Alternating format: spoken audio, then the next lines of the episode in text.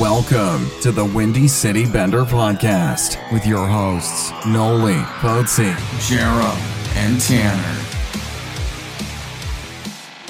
Welcome to episode 92, aka the Nylander of the Windy City Bender podcast. Uh, we are going with another Jarom solo episode. Don't lots to talk about, so didn't want to miss an episode. So let's uh, let's get right into it with a little bit. So since the trade deadline has come and gone, the Hawks have put up an impressive three and one record. Uh, they had that shaky loss against St. Louis that we talked about last episode, and they followed that up with a game against the Tampa Bay Lightning, who I think it was a great time for the Hawks to draw them in the schedule. The Lightning run a three game skid going into that game.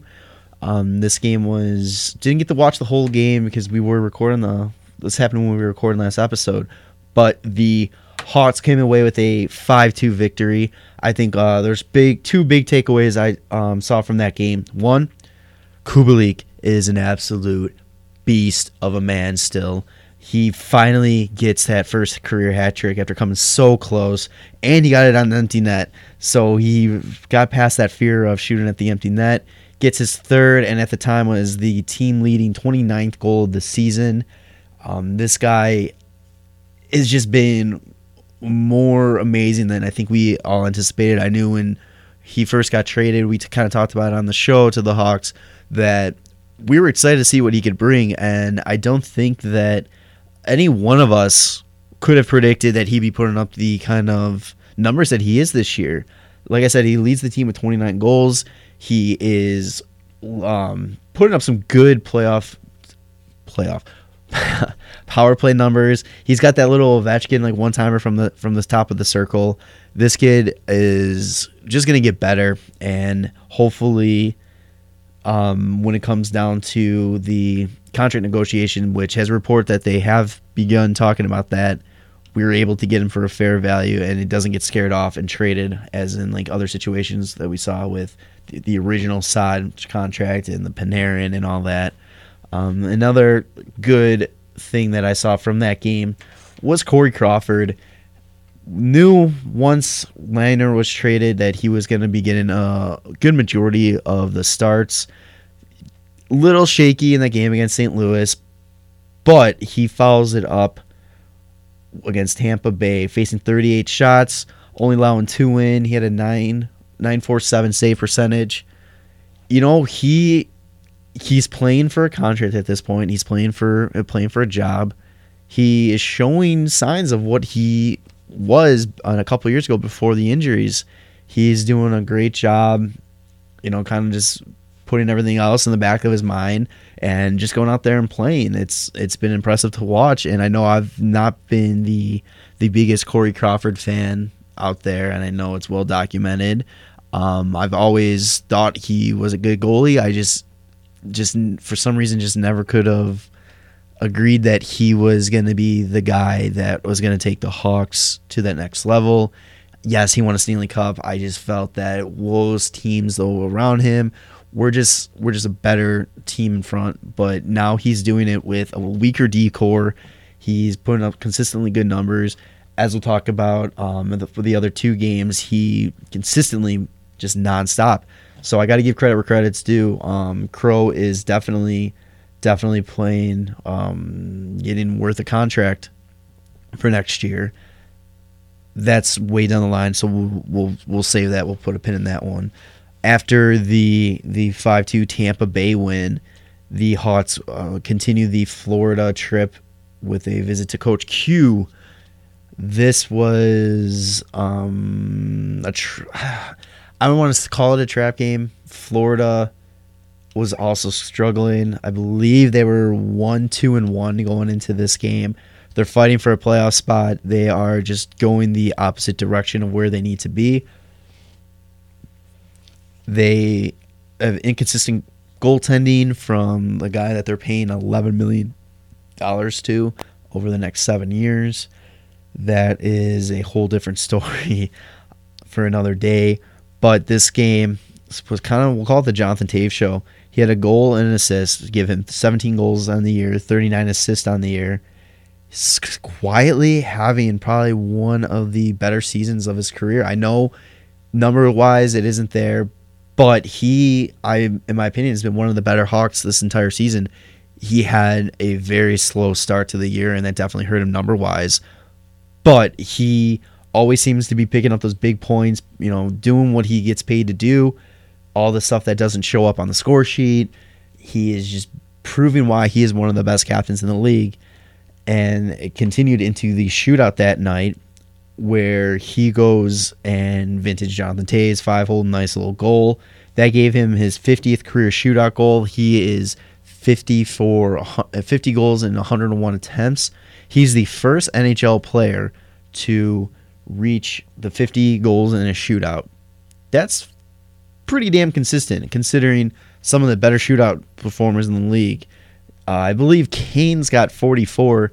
So between Toews and Kane, there's 94 shootout goals. Kane also scored to give the Hawks the win in that shootout.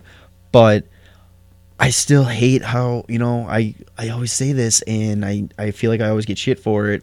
But I mean, why why doesn't Toews get put more in the conversation as a, like a top a top 20 center? He got screwed in the past couple years on the NHL list. He always is coming up clutch. He just does not get the respect, and the Hawks aren't going to probably make the playoffs this year. So is he he just continue going to get looked past for those those lists? I don't know. But um, as I mentioned before, Crow, another solid game from him. Uh, he faced 40 shots, stopped 38 of them, had a .95 for save percentage. Again, you know, Crow's being Crow. It is definitely, definitely a good time for him to be stepping up and get that paycheck. After that, they faced, they came back home after the Florida, after sweeping the Florida trip. Got a good four points on that, which is definitely needed this time of year. Um, they come home to the the Ducks, who have had better better seasons on their books. They they spanked the Ducks. Uh, they put up six on Gibson. Um, was it six on Gibson? Should have fucking remembered this. Um, but anyway, this was what I thought was a perfect, as I'm calling it, like a look into the future game. Boqvist two assists, clearly his best game um, as an NHL as an NHLer. Dach with one assist and then absolutely filthy, filthy dangle, just absolutely walking the Ducks players. Started a face off in the defensive zone. He walks through, just absolutely does amazing puck protection. He's got that skill where he's able to open up anywhere on the like just open up, you know, tur- turn out protect the puck, get through. Once he gets, once he starts finishing these plays, holy fuck, look out. This kid is going to be something special. And, you know, I think a lot of these teams are going to wish that they had a Kirby Dach. And the fact that we were able to get him at, at number three, while a lot of us weren't sure about it, all that, I think he has definitely proven us all wrong that he he belongs on this team and he's going to be a huge part of this team's future. Um, speaking of the younger younger players, Nylander had a goal and an assist as well. As his assist was an absolute filth sauce pass over to Kaner, who had a goal and assist on the night as well. Kaner, 29 goals on the year, ties Kubalik for the team lead. An assist gives him 51. So quietly, 80 goal or 80 point season for for Kaner. He's going to clearly be a, another another average of at least a point per game season for him. Uh, Corey Crawford again, absolutely stellar. Faced 39 shots, turned 37 away for a .949 save percentage. A lot of lot of good over those last three games. Oh yeah, and a cool little a little tidbit to make um, everybody feel old. On the first Hawks goal, um, Caggiula put it away with assists from Boqvist and Kirby Dach. That was the first goal in NHL history where two players that were born in the year 2000 or later had contributed on had a factor on the same goal.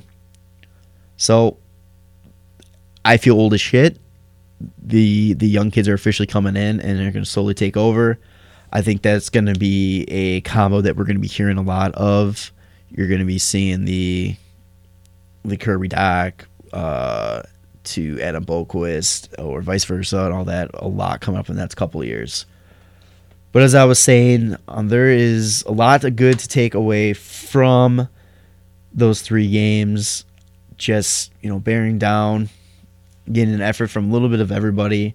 Uh, had a couple, had a goal in, in the I want to say the Florida game. Uh, Toews is just looking good. Caggiula, you know, when he's healthy, man, he is going to be an absolute force for this team.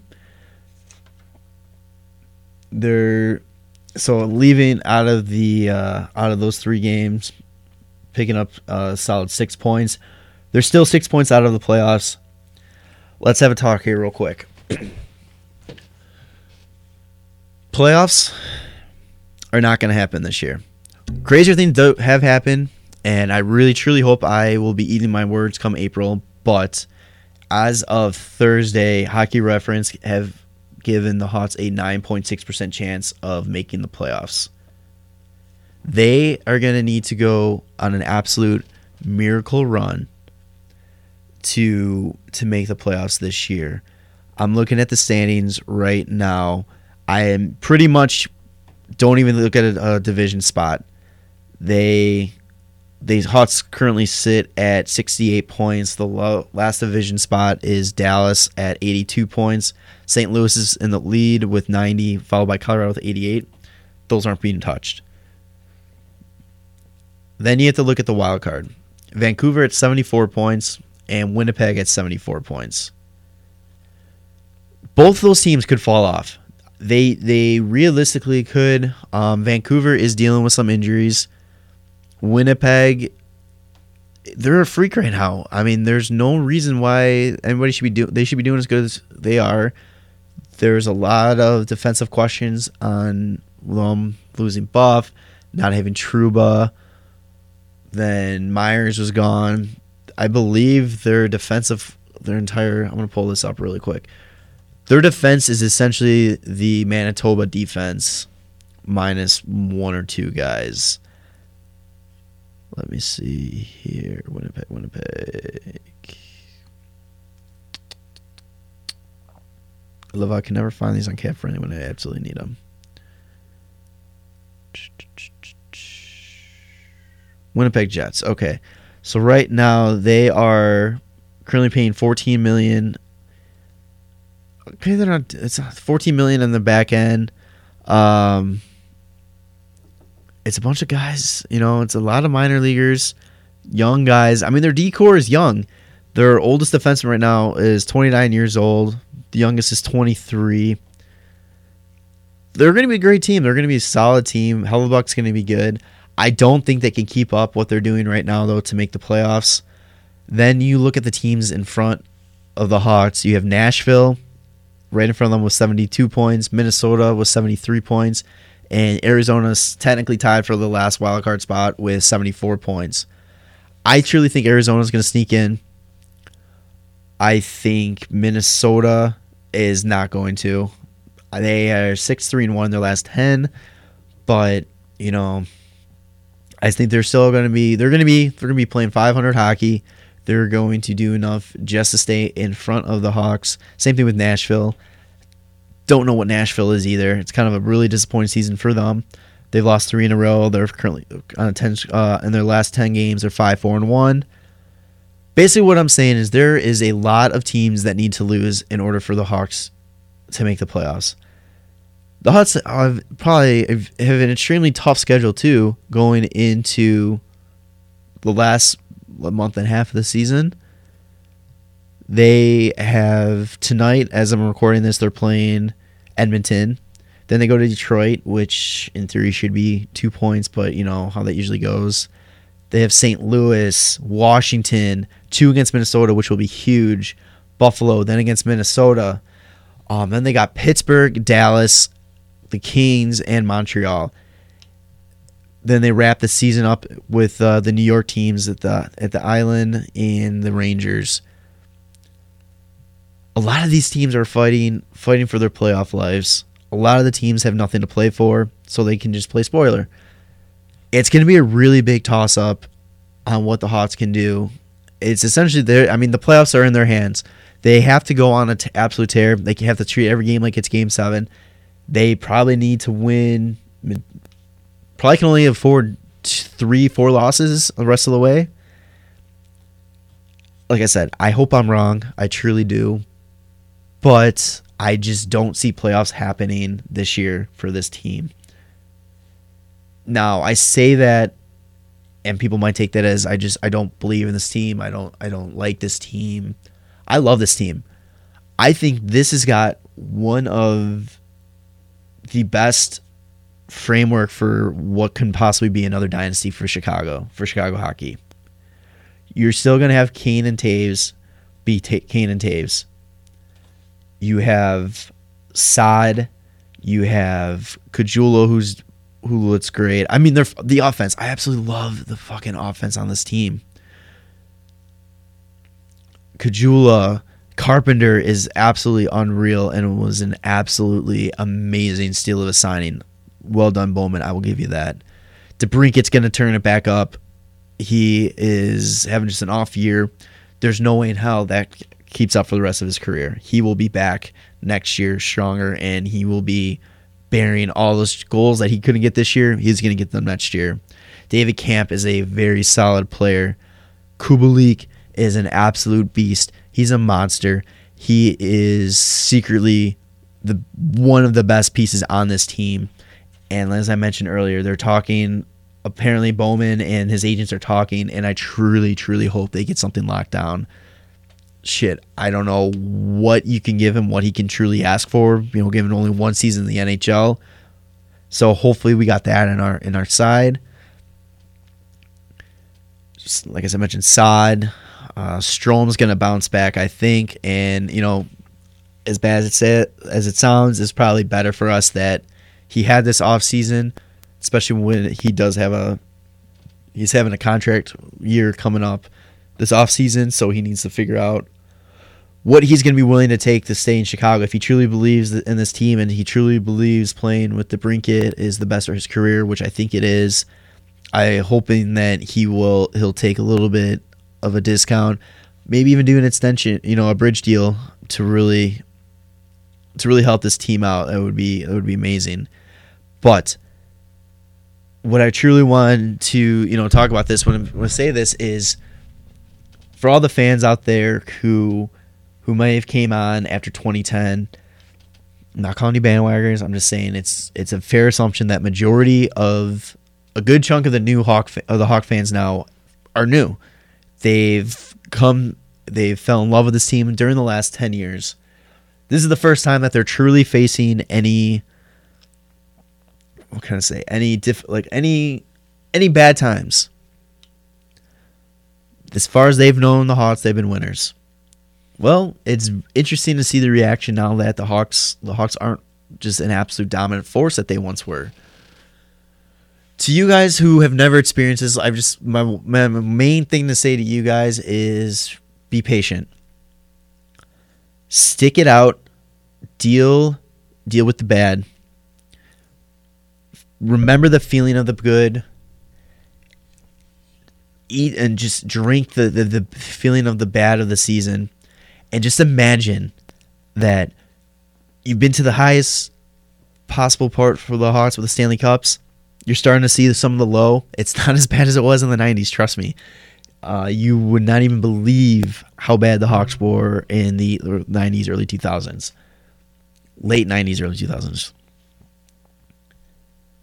Once the Hawks figure this out, which they're going to, and I'll explain that in a second. Once they start winning again, it is there's nothing better than than a comeback story. There's nothing better than the absolute joy of seeing your favorite team struggle so much. And I say it's like they've been losing for years. It's been three years, so I guess it's enough. But seeing your team struggle, miss the playoffs, and then get back in and have a true shot to to win win the cup again it's such a, a fantastic feeling. I know going into twenty like the 2010 and all the the Patrick Kane, Jonathan Toews era, I never thought I would see a good a good hot Hawk season in my lifetime. I was too young to remember the last time they were in the cup against Pittsburgh when we got spanked, uh, swept. I literally was a year old. So I've only experienced bad Hawks. There was one year in playoffs, I think, was it 2000 against St. Louis, and we got spanked in the first round by them. Going into the Kane Toews era was it was an exciting time. And I think that for the new fans, you're going to be seeing the new Kane Toews era. Only instead of Kane Toews, you're going to see Boqvist, Kubalik, DeBrincat. Then you have in the minors, or not even the minors, in the system, Ian Mitchell Denver, uh, Alec uh, Regula out of London, who just won defensive defenseman of the month in the OHL. Alex Vlasic, who was the second round pick last year, who was another solid defenseman. Our defensive core is going to be is going to be fantastic. Once they get the chance to play, and once they get a chance to taste the NHL and be regulars, you're looking at the new Keith Seabs combo, and you're looking at possibly four of them Mitchell, Regula, Vlasic, uh, Boqvist, uh, Beaudin. Hopefully that's all right. I mean, our defensive we we have a defensive logjam. It makes sense why we traded Jokiharju. I wish we didn't trade Jokiharju because I think he would have been a much better fit for what we're looking for on the decor than what we got for Nylander to fit into our offensive uh, our offensive core. But you know what's done is done.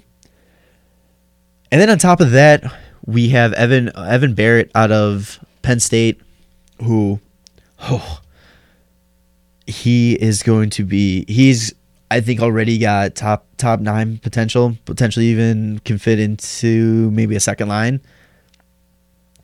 I believe he is a senior or junior this year, and I think there's talks of Ian Mitchell and and him signing at the end of the season and potentially fighting for a spot on the team next year. You got to be patient. Really be patient. Don't give up on this team. As easy it is now. I mean, as I'm saying and I'm writing, I potentially wrote them off the season, saying that the playoffs are not are out of the question. Let's look at what this team has to offer for the future. Just think of it that way. What's going on now? You know, where it's in a weird situation. I think that we are looking at a potential management change, front office change. You're looking at which will lead to a possible coaching change. So be patient. It's not going to happen overnight. I'm not. I would love to say it's gonna. They're going to be back in the cup cup final next year. I will guarantee this right now, though. In the next two to three years, the Hawks will be looking at another Stanley Cup. They will be in the playoffs, and they won't just be one of those teams that just sneak in. They will be a juggernaut that have absolutely manhandled the regular season and go into the playoffs as a true Stanley Cup favorite.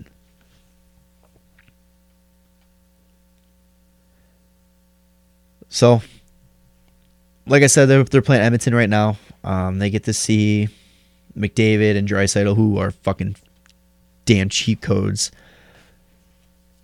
So that's uh, that's kind of about it for for Hawks talk. Um, the only other really thing that I saw going on in the news right now for the Hawks, uh, Kevin Lankinen, who was playing goaltender for the Rockford Ice Hogs, who also could be another fit for for this future. I think he's a great goalie. He's a young kid. He's got a great shot. Um, he's out five to I think it's five to six months after having shoulder shoulder surgery. So he will hopefully be ready in time for training camp. It'll be it'll be interesting to see what what they do in the goaltending position and if he's going to get a fair shot or not. I don't know. I I'm truly excited for excited for the for the future. The I mean, it's it might not seem like it. There's good times ahead, and I can't wait. And you guys should all be pumped for it too. So let's uh, let's move over to some NHL talk. Not not too much to talk about. Um, during the GM meetings happened this past week, there's a couple things talked about. They are voted to potentially change the offsides rule. Now, I if I'm reading it correctly, um, well, right now the rule is you have to have your foot on the ice. You can straddle the blue, but the foot's got to be down on the ice. They are voting to say that it does not have to be on the ice. I believe. I mean, I'm probably wrong. If I am, go ahead, fucking chirp me for it. They mentioned that uh, starting in the playoffs, they are going to be doing the the puck, the puck tracker and the jersey tracker. Kind of what if you watch the All Star game, you see basically showing you know ice time. They're able to pull up ice time on the players. You can see player speed. Puck will be able to have that little little trail. I'm okay with it. I think it's kind of cool to give you more information um, about what's going on. A little little different stats that you wouldn't normally see. My main issue with it is I hope that it's not as obnoxiously thrown out on the screen as it was during the All Star All Star game. I think that that was just way too much overkill, just so much on the screen unnecessarily, especially in playoff hockey. I you don't want to see that stuff. You want to you want to watch the game. You want to see what's going on and I just think having who's on the ice every single thing plus you know all these little stuff popping up it's just it's just not what the game needs and hopefully they kind of save it or use it at minimal as possible. Another thing that was announced is that the salary cap next year could go up to as high as seven, an additional seven million dollars. They said that the range it could be is anywhere between 84 and 88.5 million, which would be very helpful for a lot of teams. Um, they're also looking at possibly doing announcing the salary cap two years in advance. So you would hear next year's salary cap followed by the following season in hopes that this will help teams be able to prepare a little bit better. I'm kind of iffy on that one. Doesn't really matter. I mean, it's nice to kind of know that, but at the same time, I don't know. I guess that's actually not that bad. Now that I talk myself into it, it's actually I actually don't mind that one too much. So let's. Uh, uh, all that also comes down to negotiation with the player, the NHLPA. It usually based on if the players are going to um, allow the uh, escrow, all that kind of stuff. So that will probably come out. Usually, it comes around the draft time. I believe it goes. I think they usually do it like a week before the draft. Last year was a little bit later. So, but definitely, obviously, before free agency starts, we will know that number. Keep your fingers crossed for that eight point eight eight point five million. Another scary moment happened the other night in the New York, York Islanders games. Uh, Boychuk it accidentally got a skate to the face, cut up, hit his eye- hit his eye. It, it looked like it ripped ripped his eye. He got off the ice immediately. Next day, it was announced that he had 90 stitches to seal up his eyelid, and that his eye was fine. Didn't even didn't even touch touch the eye. That right there is absolutely terrifying. That 90 stitches to do that. Um, but it's also really really amazing that you know it's a miracle that he didn't get have any eye damage. Um, so it's a I'm sure I'm sure he wanted to play right away. He had a very hilarious tweet thanking everybody um, for all the the love and support and well wishes. And he was saying that sorry it took so long to, for him to tweet it out. His phone's face recognition wasn't working because of it. So he's got a good, hi guys, good humor. That brings up though, like kind of like an interesting point too, is are we gonna ever see see cages or like you know the old school bigger visors on players in the NHL? I feel like there has been an increase of facial injuries this this year, and with the game getting a lot faster and when guys go down, they go down hard, and it's kind of like this. I don't think it should. I think visors are enough, but it'd be interesting to see if anybody pr- would propose that type of change. So for player safety and all that, Uh, fun fact: there are only 20 players left in the NHL that currently do not wear visors. They the NHL and the NHLPA um, came in agreement in 2013 that uh, any new players had to wear a visor. Before then, um, you could have been grandfathered in. Believe Joe Thornton, Jamie Benn, Jordie Benn, Andrew Shaw, Wayne Simmonds. Oh, there's a couple more. Those are type of players that still don't have it. Zack Smith. So there's two Hawks on that list. Um, kind of holding out, and you got to kind of wonder if they see this stuff and if it's going to kind of make them make them second guess it and you know switch over to the protection. But yeah, who knows? Thought that was just kind of kind of a scary but also interesting fact there. So uh, I'm gonna wrap this one up pretty pretty soon. Uh, let's see, April 8th is the start of the NHL playoffs, so that is 34 days away, 33 days when this gets posted, 32 depending on when you're listening to it. If you need to get hyped up for the playoffs, I will post this on social media with the video. But Sportsnet did a hype video talking about just hype video for the playoffs, talking to players, doing questions like how close were you to win the cup? What would it mean to win the cup? How close have you come to the cup? Uh, is one enough? What would you do to give that to the cup? It, it just it's just goosebumps. Like listen to these players. Like you see all the heartbreak in the players that hear players who one game away from the cup. I have never won the cup, never been in the playoffs. Then you have people like Toews who is like, yeah, I've been pretty close to the cup. Uh, and then you know Kane kind of kind of go back to what I said about just being patient. And he's like, after dealing with all the lows, you know, going back to the top is going to be pretty amazing. Pump that in my fucking vein, Kaner. Let's fucking go.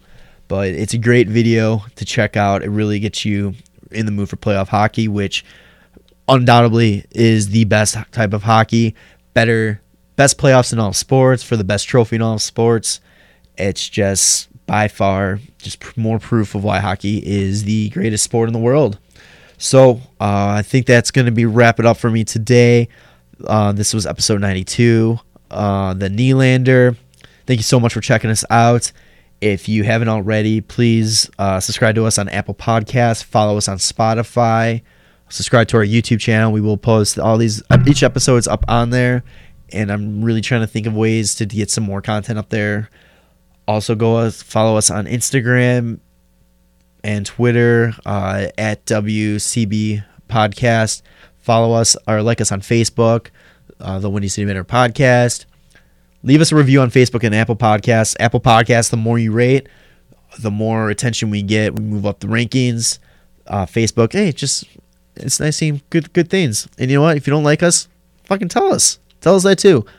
Any rating's better than nothing. You know, want to hear, want to hear, want to make this best show possible for you guys. So, again, that's episode 92. Thank you so much for listening, and uh, I will uh, see you on the next one. Follow the boys on Twitter at WCB Podcast, on Instagram at WCB Podcast, and like them on Facebook, the Windy City Benders Podcast.